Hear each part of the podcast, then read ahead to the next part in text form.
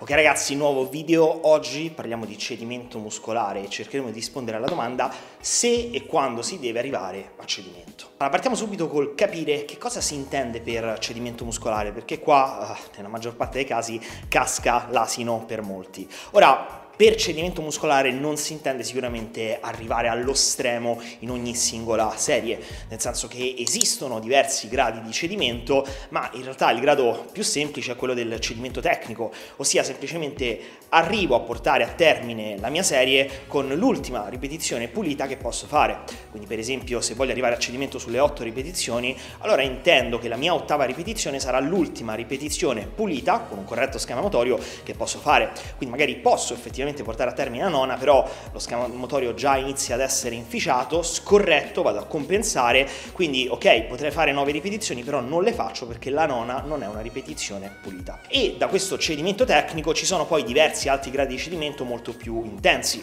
quindi un cedimento concentrico, un cedimento isometrico e un cedimento addirittura eccentrico, che va a riferirsi a quando non riesco neanche a sostenere il carico e il muscolo semplicemente si spegne e vado a cedere. Ecco, di tutti questi gradi di cedimento ne ho parlato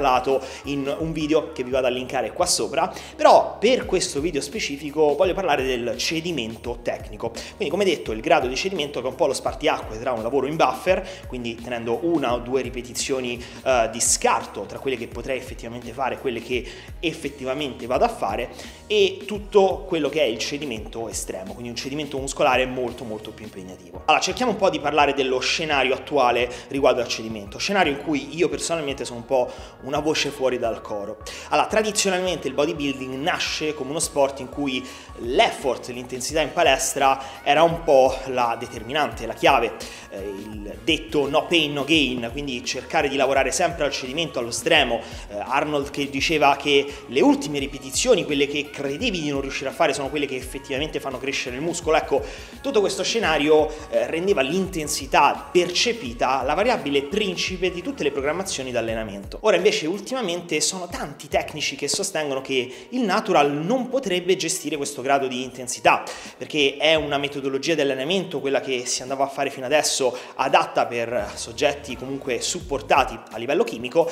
e che nel natural bodybuilding ci si dovrebbe limitare ad allenarsi tendenzialmente in buffer, mantenendo sempre ripetizioni pulite, sempre una o due ripetizioni di scarto, e questo ci permetterebbe di tenere una frequenza di allenamento più alta e un volume di allenamento maggiore, che sono poi le determinanti che, secondo di nuovo questi tecnici, permettono migliori adattamenti ipertrofici. Allora, inizio subito col dare qualche considerazione in merito a questo scenario che ho delineato e poi vi darò delle linee pratiche su quello che è il mio personalissimo modus operandi, ok? Il mio modo di lavorare. Allora, prima considerazione è che tutti i tecnici che hanno iniziato a parlare del buffer nel bodybuilding natural sono tecnici che hanno un background nel powerlifting, quindi in un contesto in cui, secondo la scuola russa, il grosso della programmazione viene fatta appunto in buffer. Ma perché questo? Perché logicamente nel powerlifting non alleno il distretto muscolare, ma alleno lo schema motorio, quindi non ha senso andare oltre quello che mi consente uno schema motorio perfetto. In altre parole, se supero il cedimento tecnico già non sto allenando più lo stesso schema motorio, perché lo schema motorio è inficiato. Quindi da questo punto di vista, da una parte c'è un forte bias, nel senso che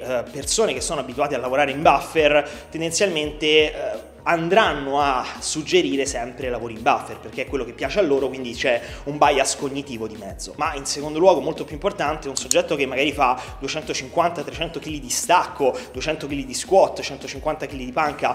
ecco, già lavorando in buffer va a dare un forte stimolo al muscolo di natura ipertrofica, quindi l'intensità percepita è ovviamente molto alta. Diverso il caso di un bodybuilder intermedio che magari di panca ha 90 kg e va a fare 8-9 ripetizioni con 70 kg, ecco, se va a togliere pure l'intensità percepita, avendo già un'intensità di carico bassa, non va a dare uno stimolo al distretto muscolare abbastanza importante. Quindi un conto allenarsi con determinati carichi e là il buffer può aver senso perché l'intensità sarà comunque molto alta, un altro conto non avere carichi che consentano questo tipo di lavoro. Seconda osservazione è che i fisici degli atleti d'elite natural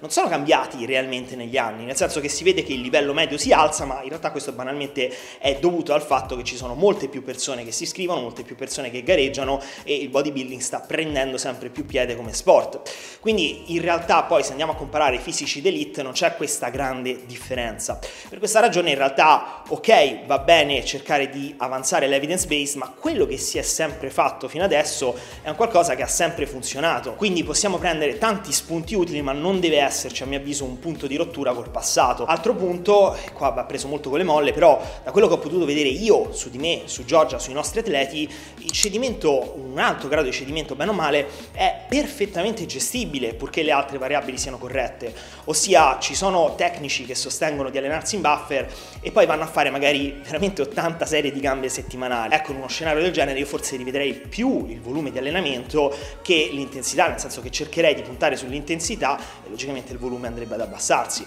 Però nella maggior parte dei casi è perfettamente sostenibile anche per un atleta natural allenarsi anche sempre al cedimento, salvo ovviamente giusti periodi di scarico nel momento in cui raggiungiamo l'overreaching, ma anche in questi periodi non è detto che si debba abbassare così tanto l'intensità. Ultimo punto, e qua come ho detto prima casca l'asino, il concetto di cedimento. Quando io dico di allenarsi sempre al cedimento non intendo allenarsi sempre portando al massimo grado di effort possibile ogni singola serie, ma semplicemente dico di allenarsi sempre al cedimento tecnico. Poi in determinati casi possiamo lavorare in buffer, in altri casi gradi di cedimento maggiore, però un po' l'impostazione del cedimento di default vado ad interpretarla come cedimento tecnico, e il cedimento tecnico non è un grado di intensità così elevato se ci pensate, perché il misunderstanding qua è che tutte le scale di RPE, che sono delle scale di valutazione del grado di intensità percepita del soggetto, nel campo dell'allenamento con i pesi sono impostate sul powerlifting, dove non esiste niente oltre il cedimento tecnico, per cui su una scala decimale il cedimento tecnico viene logicamente fatto combaciare col 10.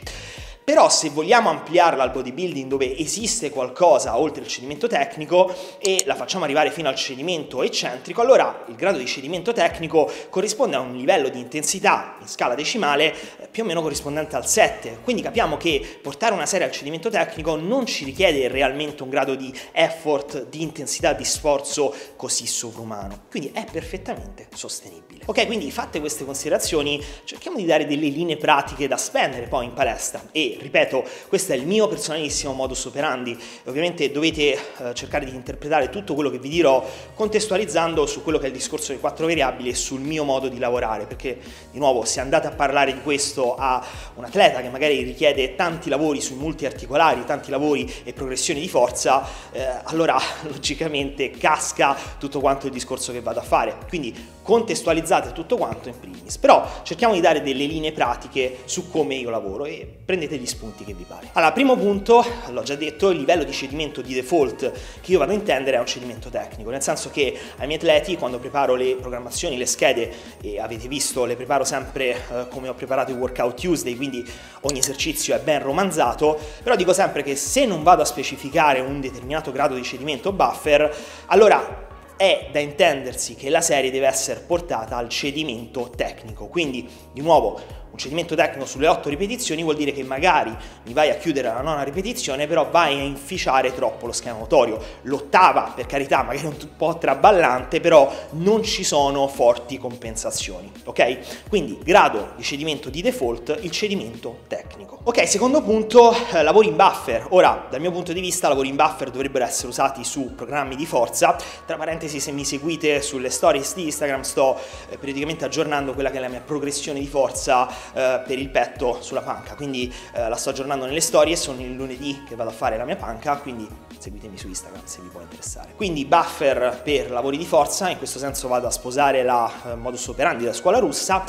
ma anche per lavori con tanto carico, quindi per esempio una pressa lavorando sulle 8 ripetizioni, se ho anche uno scarto di 1 o 2 di buffer, allora già posso considerare lo stimolo come uno stimolo allenante. Viceversa, logicamente, se su un curl sulle 10 ripetizioni vado ad avere 1 o 2 ripetizioni di scarto, effettivamente lo stimolo non è così tanto allenante. Quindi contestualizzate sempre tutto al grado di intensità che sentite, perché una pressa non sarà mai come un curl o un'alzata laterale. Ok, altro punto, è un po' un concetto che io ho, una mia visione del bodybuilding. In palestra non ti devi divertire, cioè questo sport può piacerti, può fomentarti allenarti in palestra,